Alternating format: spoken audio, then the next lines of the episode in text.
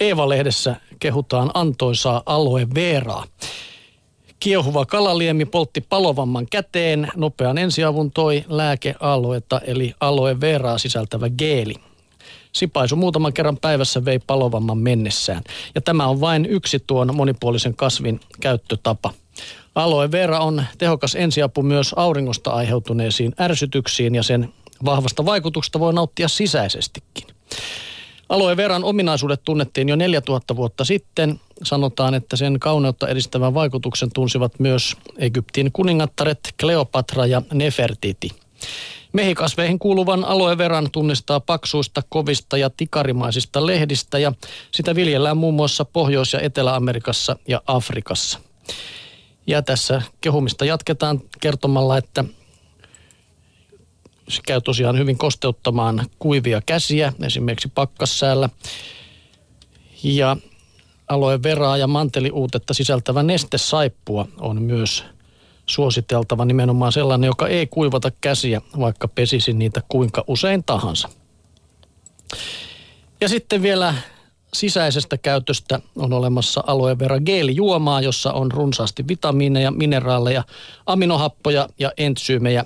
Ja juomaa saa hunajalla, nokkosuutteella tai persikalla terästettynä. Että tässä on taas sitten yksi luonnontuote tai ainakin siitä kehitetty. Niin, ulkoisesti olen aloe verasta nauttinut jo vuosi tolkulla juurikin kuivaan talviihoon laapittuna, mutta en ole uskaltautunut vielä maistelemaan, että miltä tuo maistuu. Todennäköisesti pahalta, jos se on terveellistä. Kyllä, vaikka onkin hunaja ja persikkaa siihen lisätty. Ei auta pahaa, semmoisen on pakko olla paha, jos se on terveellistä. Öm, kotilääkäri puolestaan kertoo parantavasta kosketushoidosta. Se tunnetaan ehkä paremmin nimellä healing touch. Se nimittäin perustuu käsitykseen, että keho, mieli ja tunteet muodostavat yhdessä monimutkaisen energiakentän, joka on terveellä ihmisellä järjestyksessä ja kun tämä järjestys rikkoontuu, niin ihminen sairastuu. Healing Touchissa hoitava henkilö pyrkii tasapainottamaan hoidettavan energiakenttää erilaisten tekniikoiden avulla. Käsittelyn aikana hoitaja arvioi energiakentän liikuttamalla käsiään rauhallisesti hoidettavan päällä ylhäältä alas. Syvimmässä hoidossa käsitellään myös ihmisen energiajärjestelmään kuuluvia energiakeskuksia – Hoidon tavoitteena on palauttaa harmonia ja tasapaino energiajärjestelmään, johon kuuluvat energiakeskukset eli chakrat sekä energiatiehyöt eli meridiaanit. Sen kehitti amerikkalainen sairaanhoitaja Janet Mengen erilaisista energiahoidoista ja kansanparannuksesta. Menetelmää ovat kehittäneet monet sairaanhoitajat, lääkärit, psykologit, papit ja energiahoitajat. Healing Touch on hyväksytty hoitomenetelmä monissa yhdysvaltalaisissa sairaaloissa. Sitä käytetään muun muassa unettomuuden, levottomuuden, ahdistuksen ja kivun hoidossa. Yleislääkäri, hypnoterapeutti Heli Jussila Martinoon mielestä menetelmä on käyttökelpoinen sairaalaolosuhteissa, kun ihmiset odottavat leikkaukseen pääsyä tai ovat muuten vakavasti sairaita. Menetelmä sopii hyvin myös itsehoitoon ja läheisten hoitamiseen, sillä se voimaannuttaa molempia. Rouva, se tuntuu kovasti hymyilevän valitsemilleni artikkeleille tässä.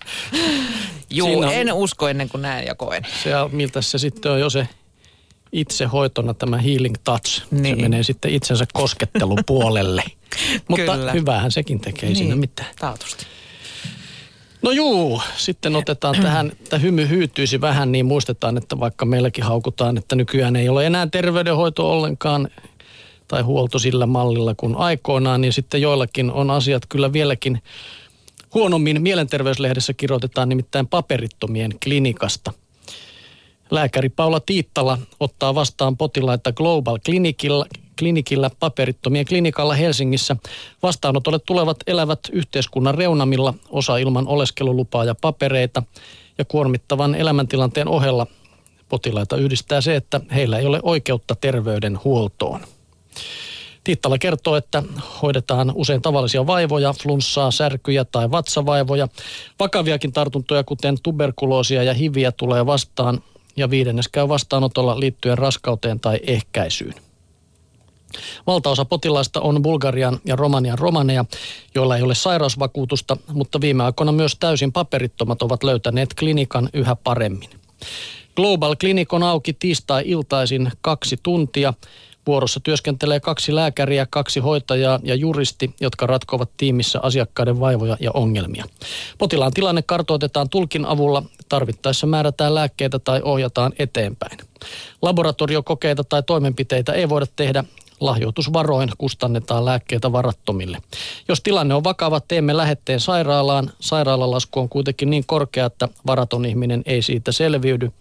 Varojen puute estää hoitoon hakeutumisen myös vakavissa kroonisissa sairauksissa, kuten sydän- ja verisuonisairauksissa tai diabeteksessä.